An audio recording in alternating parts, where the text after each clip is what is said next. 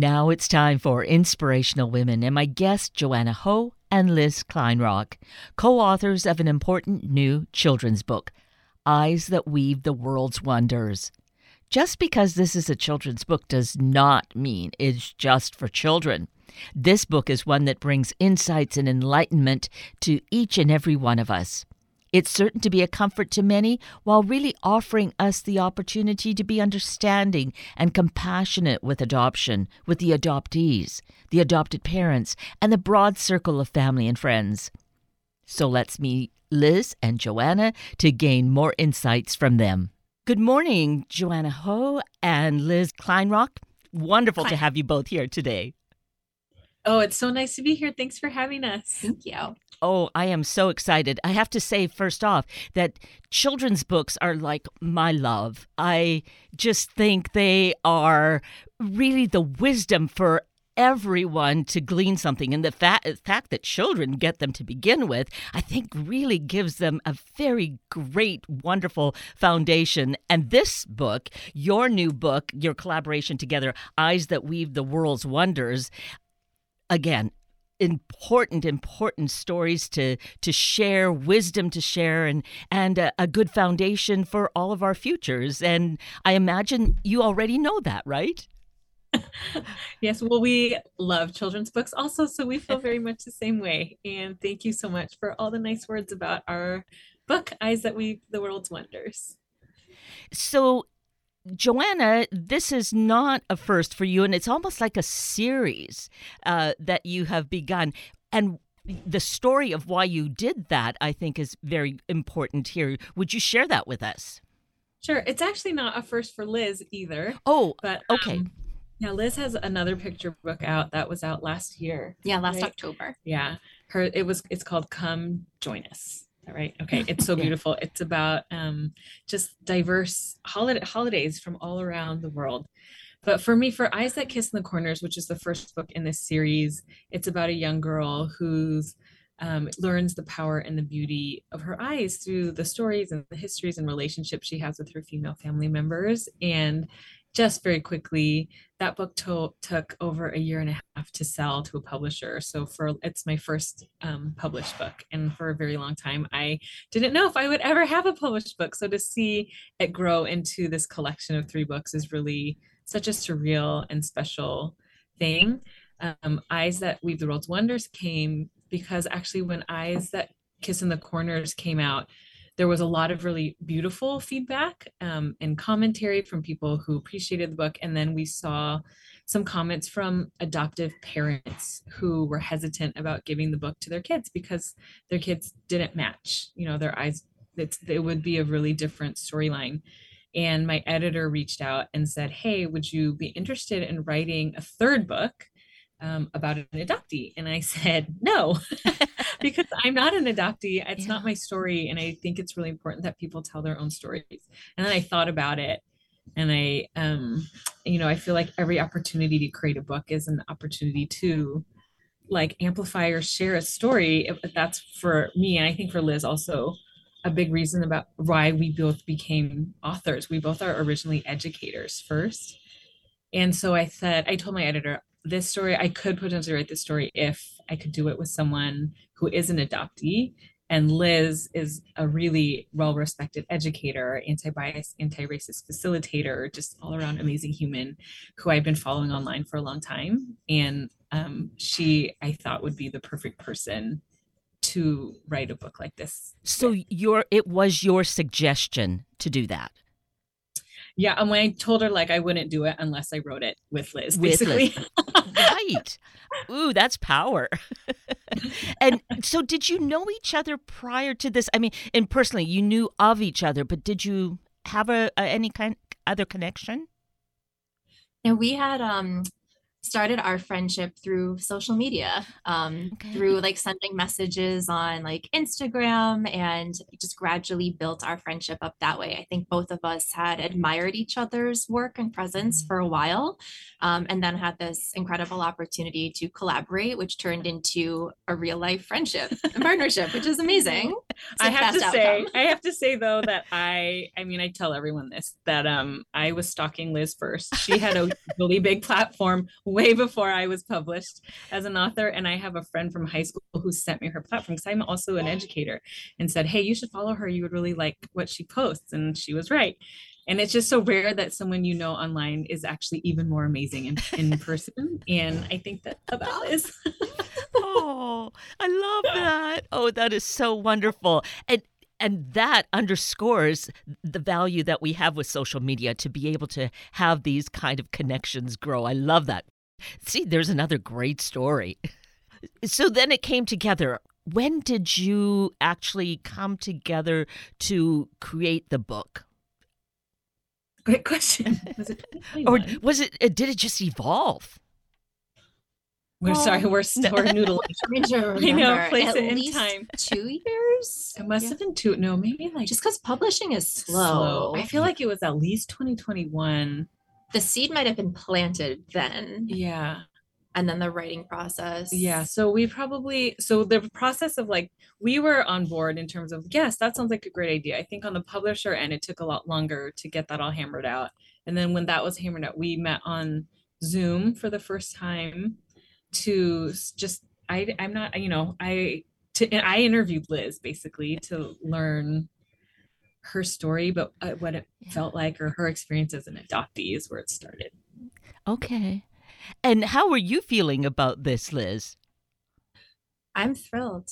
I mean, it is really the story of me and my family and my journey. And I'm just really proud to be able to put something out that I think is nuanced in a way that is really lacking um, when it comes to literature that features adoptees because say the majority of books out there about adoption and adoptees are not actually written by people who are adopted. They're often written by parents of adoptees or siblings or people who are not connected at all. And in that way, I think that's a type of representation we've really been lacking. I think there's definitely been more and more in recent years, and just hoping that this trend continues. Um, but it is really powerful to be able to see images from my childhood and my family in this book that we then get to share with like the entire world.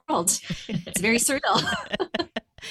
and yes, maybe that's part of the beauty. Well, it is a big part of the beauty uh, along with the story to have the art and to depict what is going on. It just, I, the artistry here is, is phenomenal. And I, I, think one of the pictures that really just seems to uh, grab me, and I think maybe I read a little of your bio, Liz, that talked about one of the things you love to do is fly fishing. And there it was in the book. And I thought, oh, here it is. This was happening for her as a child. And you'd still love it. I still love it. yeah. yeah. I grew up uh, learning how to fish with my dad and my grandpa. It's something that I think has been very popular on my dad's side of the family. Um, and to this day like i am an adult in my 30s and my dad and i will try to go i mean it's winter right now but in the fall spring and summer go out as frequently as we can. Um, it's a very beloved pastime for us. Oh. and it's it's beautiful to incorporate all of that. What is critical here though is is the adoptee and that we have the interracial adoption so that your parents flew to korea correct? To so oh yes, go ahead, please. Um, in this case, so I identify as a transracial adoptee. Oh, so, um, meaning that I am of one race and then adopted into a family of another race. And interestingly, I would say the only two things that are not completely accurate in the story are my parents did not fly to Korea. I was flown from Korea to DC, and that my mom is not a ceramicist. Nor is she blonde, but we'll small details. yes. yes, small details. the essence of the story is there. And that is, you know, I had read the phrase transracial. And as you say, it's because you identify with both since you're adopted by a, a Caucasian family, right? Yep. So, education on so many levels here. And that's typically um, what we find is that, well, it had been a lot of white families would adopt children from around the world, which is wonderful and complicated. And I think this is what happens with a book like this. It gives the children and the families a way to have an important conversation. Which did you feel, Liz, that was something you needed as you were growing up? Yes, very much so. Um, I love my parents. Um, we have a really fantastic, loving relationship. We're very close. And at the same time, my parents were very much raised in this era of, you know, we don't see race, we don't talk about that, we just treat everyone the same. And while I very much understand the intention behind that, the impact means that you never get to talk about your identity. When you have complex, complicated feelings about it. You don't have the language or necessarily even know who the people are that you can go to when you're having, you know, all of these big feelings about it. And so I really hope that this book serves as like an access point for parents of transracially adopted children or adoptees in general, mm-hmm. especially because, you know, a lot of the questions in it around like, why did this happen? Like, where are my birth parents? Like what what were all the factors that led me to be here in this family instead of somewhere else? Um, as well as the representation like in writing and in image of someone who is meant to be my birth mother. You can't avoid those conversations when you read this book but i think it's done in a very loving way where hopefully we are guiding people through that mm-hmm. conversation. Yeah. yes. And on your part joanna was this also then an education? How did how were you feeling about the process and, and the education? Yeah i mean it's just an honor as i mentioned earlier. I've been following liz for a long time so it felt really special to be able to have so much insight. Like liz i think i've shared this before in different spaces but it, it's really really challenging and um, scary to write a book a fictional book based on something you make up in your brain into the world. And so for liz to really open her heart and her experiences and her the emotions and the very complex emotions to be able to open that in a way for me who we weren't you know very very close friends initially i think we shared a lot of mutual respect and like probably i feel like probably knew there's a like friendship potential there. But we weren't at that level of relationship before she opened herself personally. And so to then do that and you know, frankly, initially, I don't think either of us knew. We didn't set out with the goal of writing Liz's story, but because I had been following her, there's things I knew about her because of the way she shared when we started to draft the book. That's sort of just what happened. And it feels like that was what was supposed to happen. And I absolutely learned a lot. There's a lot I learned again because I followed her online because she's very vocal about so many issues. But it feels um, just always like a gift to be able to be in someone's world and to learn there's a whole adoptee community that i'm learning about and the ways that they advocate for each other you know it's really powerful and so the book is just freshly out. So we're going to hear a lot more and you're going to get a lot more response. But even in these in- initial days, how have you felt about the response? Well, I'd be totally honest. Yeah. Um, there has been, I think, a lot of really positive support for it. Um, something that I'd shared earlier at an event we did was the surprise that so many biracial and multiracial folks I like identified with it and saw themselves in it because their physical appearance and identity didn't match those other members of their family which was really you know gratifying to hear and we've certainly heard a lot of stories about adoptees who have been dreaming and wishing for a book like this for their whole lives mm. um, and at the same time i think because as we said, like adoption is really complicated and it certainly requires being able to hold space for multiple things to be mm. true at the same time. That there is also an enormous amount of trauma and mm-hmm. loss and sadness and grief. And I fully recognize also that not all adoptees have family relationships like I do there are a number of adoptees out there, like to get real, who were legitimately stolen or taken from their biological families, who were trafficked as children, mm-hmm. who were told lies about their origin stories. And I do think that for some who have much more traumatic experiences, that reading this can also be really challenging because it doesn't necessarily reflect their experience. Mm-hmm. Um, but again, we are not trying to tell the story that represents all adoptees. This is one story story in what we hope will become many stories. Yeah. Yes. So I do feel that that's where many children's books, or at least some children's books, this being one of them, I feel, where you can use it as a launching place to write your own story.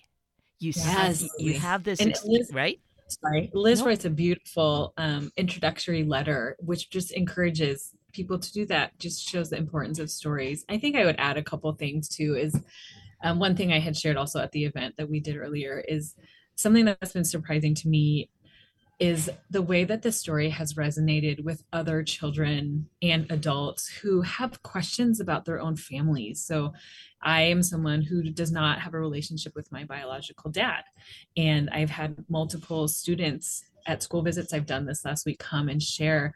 I also, uh, my dad abandoned me when I was little, or I only live with my mom, or I live with my grandparents. I don't know my birth parents. Like, there are just so many other stories where people have questions there are complex there's love and there's complexity and this book also opens up those connections and questions in ways that have been surprising for both of us i mean honestly when we were writing it it didn't even occur to me that this is an experience i don't have as an adoptee but there are parts of it in terms of questioning and feeling abandoned and all of those things that um, are true for me as well and i it didn't click until this week. So that's that's one part of like the beauty of stories. I think just to add to what liz was saying i think that when and both of us when we tell stories we're very intentional about writing stories that we needed as kids that um voicing stories that have for a very long time and even today are banned are in made invisible are erased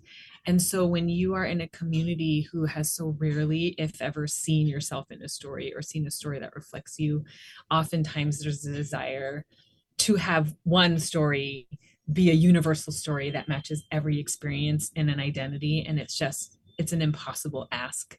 And so the work is not about glorifying any one story, but continually building up and uplifting stories and creating space to tell more stories together. Yeah, yes, together, exactly. And well, and using your own personal experience in creating this book, which is that launching pad, but how you've then developed this real close connection. You, there's a, a sisterhood, there's a bond at least that's that's there that is that runs deeply, right? Yeah. I would keep telling people like it's very not often that you like have an online hero that is actually even better in real life. Because like you often hear like actually in publishing too like you'll hear don't meet the hero heroes because when you meet them and you have to work on their book they're not what you thought they were.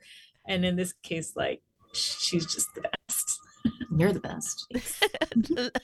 Oh mutual admiration and justifiably so because you know the way that it's come together it's heartening. We need these kinds of stories today your this personal story along with this wonderful new book eyes that weave the world's wonders.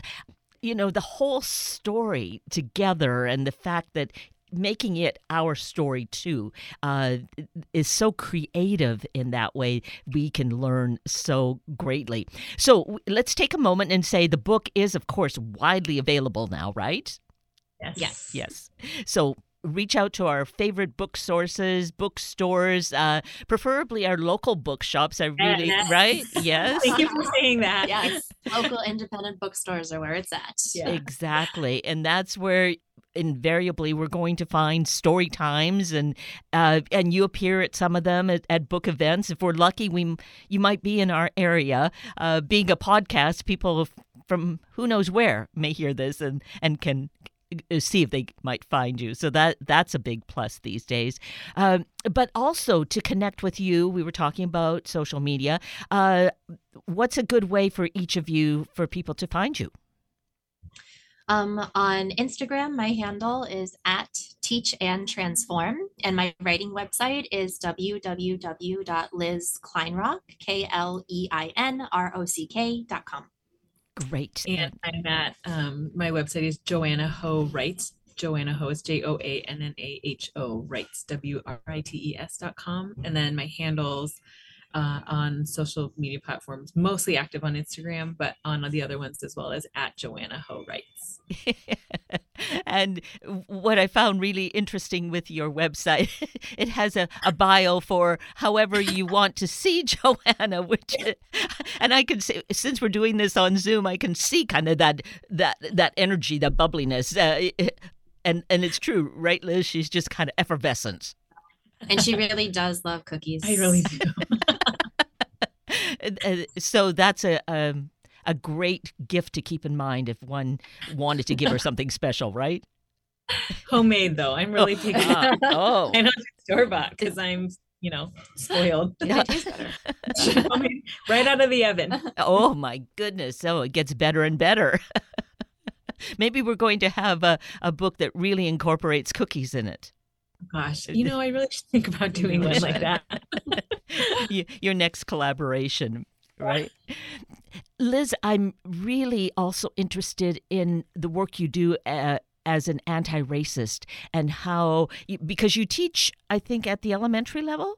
Is that right? Although I'm not clear. Well, I'm an administrator this year. ah. Over the past um, I guess 13 ish years. I've taught every grade of elementary school. I've also taught middle school English. I've been an elementary school librarian, um, have taught in traditional public, charter, and independent schools. So I've had a lot of different educational experiences. But um, it also means that I have like a built-in audience. Whenever I'm, you know, writing a draft, I can always take it to students and see what they think. And they are the most honest critics you'll find. Plus, there is a little bit of fodder that that is there. You know, when you're interacting with them, right, on a on a regular basis, it's like, oh my gosh, that could be a great story, uh, a great part of a story.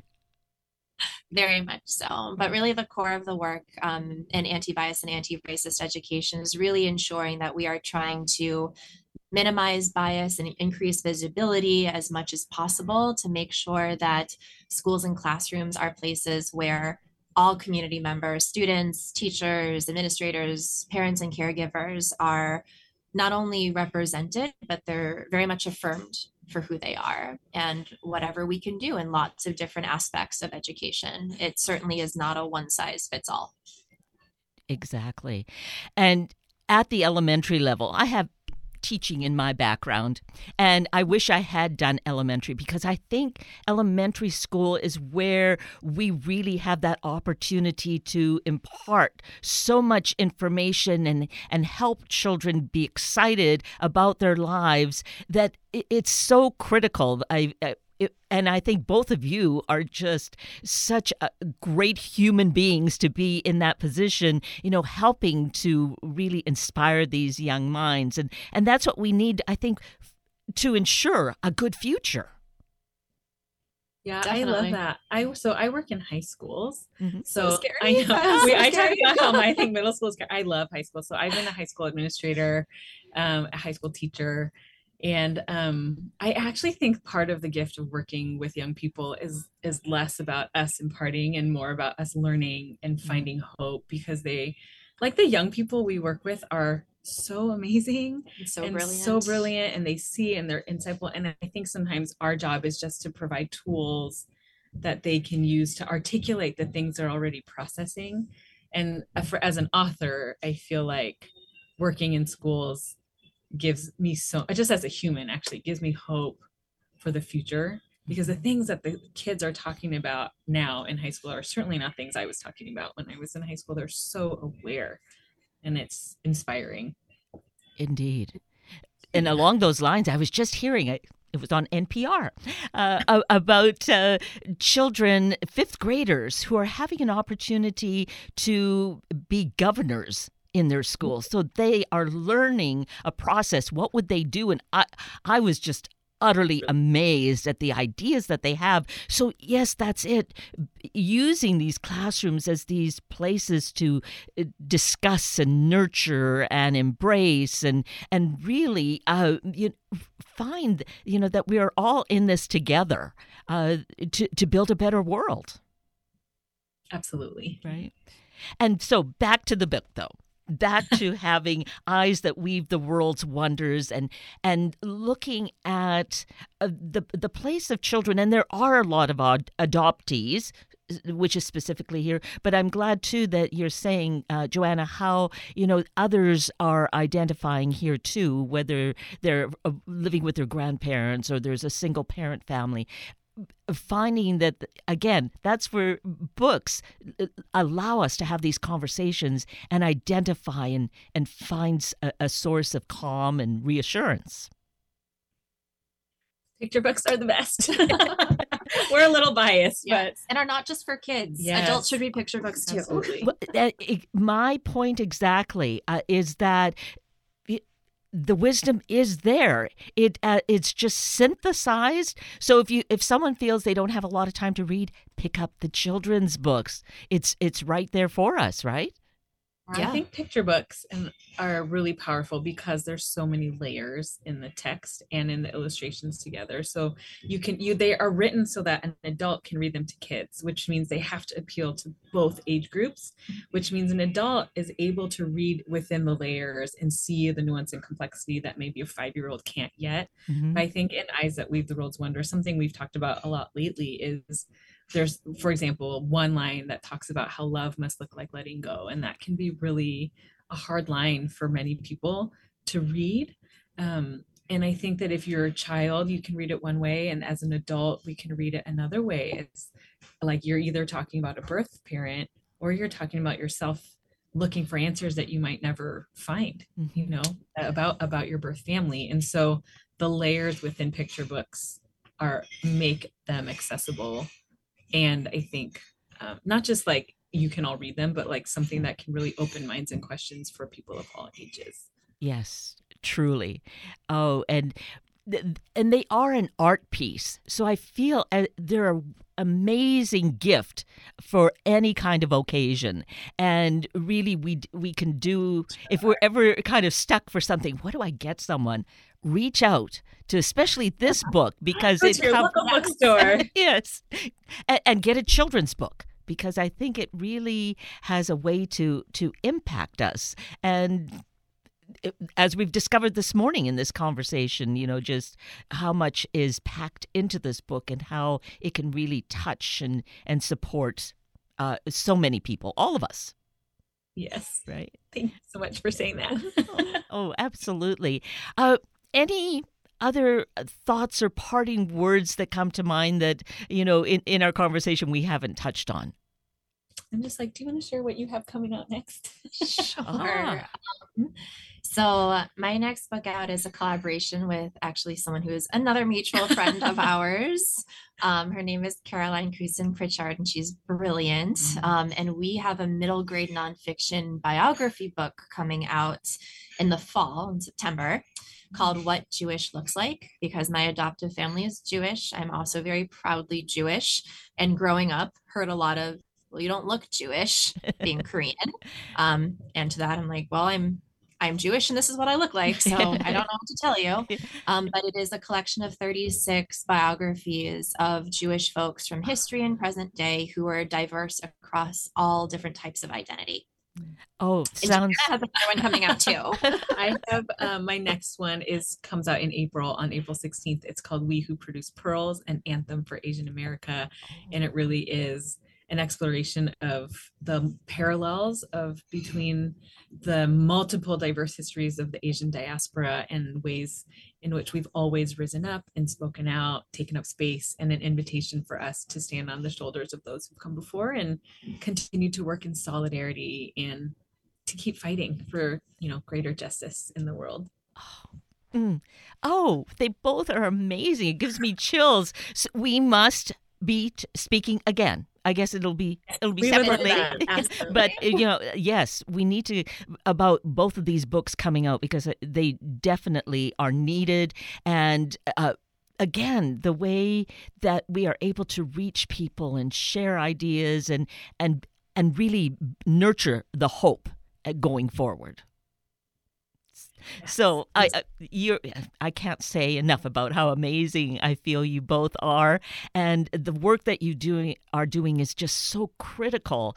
Um, and the fact that you are educators, so critically important. So uh, your students are really fortunate. I feel to be able to to be with you. I, I'm sure they have their moments, but I, I would expect they sure do. uh, overall, they're they're probably just in uh, in love with you. I'm going to say that. well, again, it's been such a pleasure encouraging everyone to get to your local bookstore and pick up a copy of Eyes That Weave the World's Wonders. It just has so much wisdom, comfort, insight for all of us to glean. And especially here, you know, the focus being on adoptees, there are so many in our world that uh, I know this is going to bring uh, calm and comfort. Thank, Thank you, so, you much. so, much. Thanks for having us on. Oh, I am so grateful that we were able to be together and uh, looking forward, as I said, to the next ones that we'll have an opportunity to discuss and savor as well. So many, many thanks. Thank you. Thank you so much.